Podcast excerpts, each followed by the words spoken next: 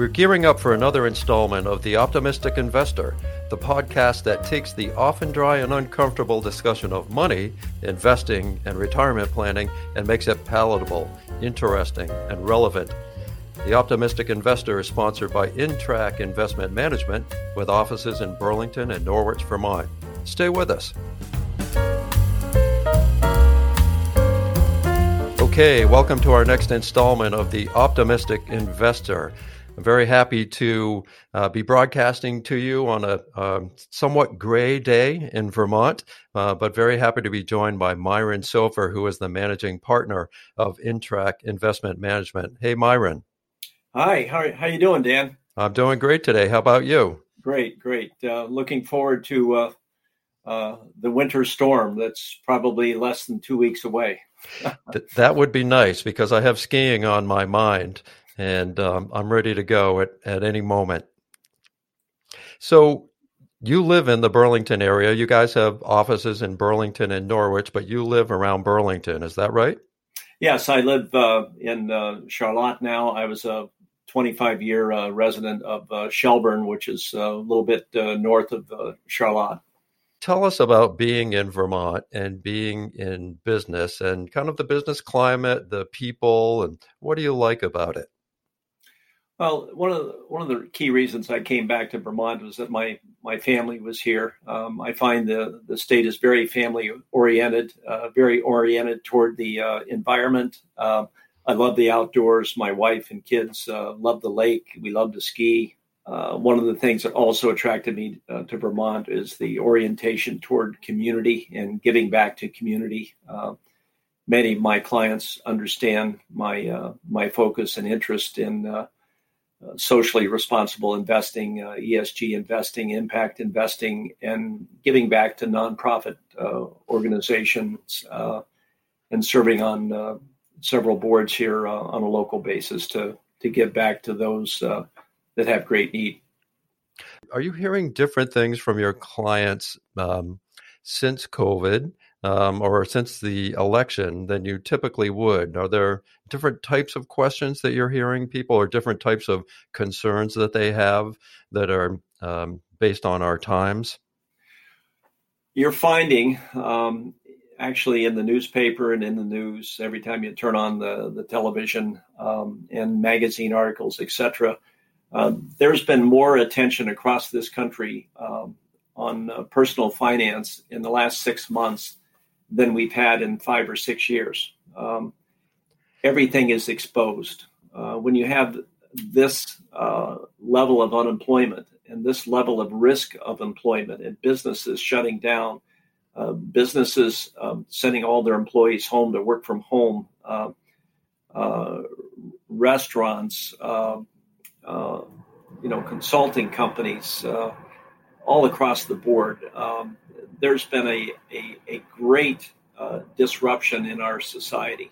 And the questions folks have are related to worry. People are very worried. Some people are actually scared. And many people, Dan, have never been confronted with an issue like this where they've been isolated at home. And some folks are alone, especially if you're older and your kids live out of town and your spouse has passed and you're home alone or you're in a nursing home and there's nobody to talk to. And you become very, very worried and you're beginning to ask a lot of questions, relative to, gosh, what if the economy really goes south? What am I going to do? What if I get sick? Do I have enough insurance? Is my healthcare insurance safe? Is my Social Security safe? And they listen to the news and they hear all this confusion and the back and forth and the discussions and the lack of decisions taking place. It's very concerning to the public at all age levels. Sure. Everybody's on edge. You got it. And the questions, younger people versus middle-aged versus older, I find many of the questions are very much the same. Are we safe? Are my investments diversified? Are we at the right place at the right time in terms of our our investments. Do I have, the right profile in order to see us through the next 3, 4, 5 months? And then many of their discussions are, what's my vision? Myself personally, I spend no time in the present. I try to think out 6, 12, 3 years and 5 years in terms of where is everything moving and why is it going to move there? And keep in mind, one of the thoughts everyone has is, gosh, if everybody's at home, what are they doing? So from an investment standpoint, I look at it, okay, if you've got millions of people at home, what are they doing? Are they gamers? Are they drinking a lot of Pepsi? Are they buying Procter & Gamble products? Are they buying more cereals? Maybe healthier food? What is somebody doing sitting at home? Well, probably remodeling because, they're sitting there and their wife says, Harry, the bathroom needs fixed and now's the time. So, you look at Home Depot and Lowe's and all these companies, they're doing quite well. So those are things that are happening in all walks of life today. Sure. And I heard, I was speaking with a guy at the Sherwin-Williams paint store, and he said that across their stores, their business is up 400% this year. So, of course, we all know we're all whittling away at home projects. And this is certainly the year of not being able to find a contractor because they're just all so busy. And the other thing I heard is that kind of an interesting factoid is that the savings rate has gone up because people aren't spending as much and not going as many places. And while they might be spending money on some things around the house, like some exercise equipment or some upgrades, that they're saving a little bit more money. Have you heard that? They are. Absolutely. And there have been good articles on this as well. So everyone thought that the stimulus package, et cetera, would cause folks receiving those funds to perhaps spend it. That did not happen. Most right. Folks I talked to, and accountants, and just public awareness. Many folks that received those funds saved it for a rainy day because, again, when you look at being out of work or look at being under the normal hours that you're working, so you used to work 40, now you're working 20. It causes strained psychologically, and you're sitting there and you may have 2 or 3 months of income saved. But this whole pandemic has caused everybody to rethink their finances, and everybody's exposed. And now everybody's saying, gosh, I wish I could have saved a little more than I did. And I thought I had enough for a rainy day. And now here I am. And now all of a sudden you get a stimulus check and, you pay the rent and some other stuff, but you aren't going to the movies. You aren't eating out anymore. You aren't buying new clothes. You aren't doing anything. You're thinking of the fact that, gosh, this thing may not be over for another 6 months, and I need to save money. Save for a rainy day. Yeah. Yeah. And I wish that I had bought the Zoom IPO when it came out the summer before this past one at $60, which seemed high. But, of course, Zoom, because we're all using it now, is up at, $450 a share. You said you're always looking out 3, 6 months, 3 years, 5 years. In looking ahead and now, what are the investment opportunities and classes that you're enthusiastic about? The sector that I'm most interested in, and it's been this way for a long, long time because of my background in software and computers, I think we're at the very beginning stages of a technological revolution. Now, for me to say that, people would say, gosh, aren't we in it? Well, I would tell everyone out there, we're not only in it, but this is just the beginning of it. And I remember years ago, it was in the early 80s, I met Bill Gates at a Comdex show in Atlanta. And he came out bespeckled in tennis shoes and a plaid shirt and jeans. And he was one of the keynote speakers. And he looked out at the audience and he had these huge glasses on. I'll never forget it. I mean, it kind of looked like some of my old ones. And his vision is as bad as mine. And he looks out in the audience and everyone cheered and jumped out of their seats and screamed and yelled because he was just an icon at the time. And he looked out and he said, our work will never be done until people can sit down at a computer and it will do exactly what they want it to do. And then the lights went out and he left the stage. That's all he said. And then the lights came back on, everybody screamed and went crazy and nuts. But you know, that was like 1984, 85. I mean, that was a long time ago when he was just starting out. Sure. And that impressed me then. And he was right. And you think about it today, this is amazing because we're on the cusp of artificial intelligence. There are 4 or 5 different forms and levels of AI per se. Columbia is known for their artificial intelligence lab, and I've been at conferences with their director several times already in New York and elsewhere. And when you begin to think of the impact of technology on our society, it's going to impact every sector, every market, every human being. That's number one. Number two, the robotics and the use of automation in manufacturing.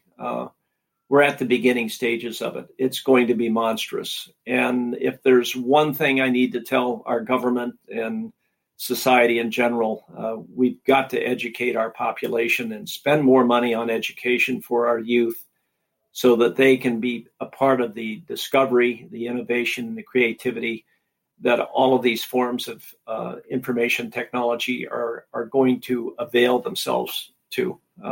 It's going to be incredible.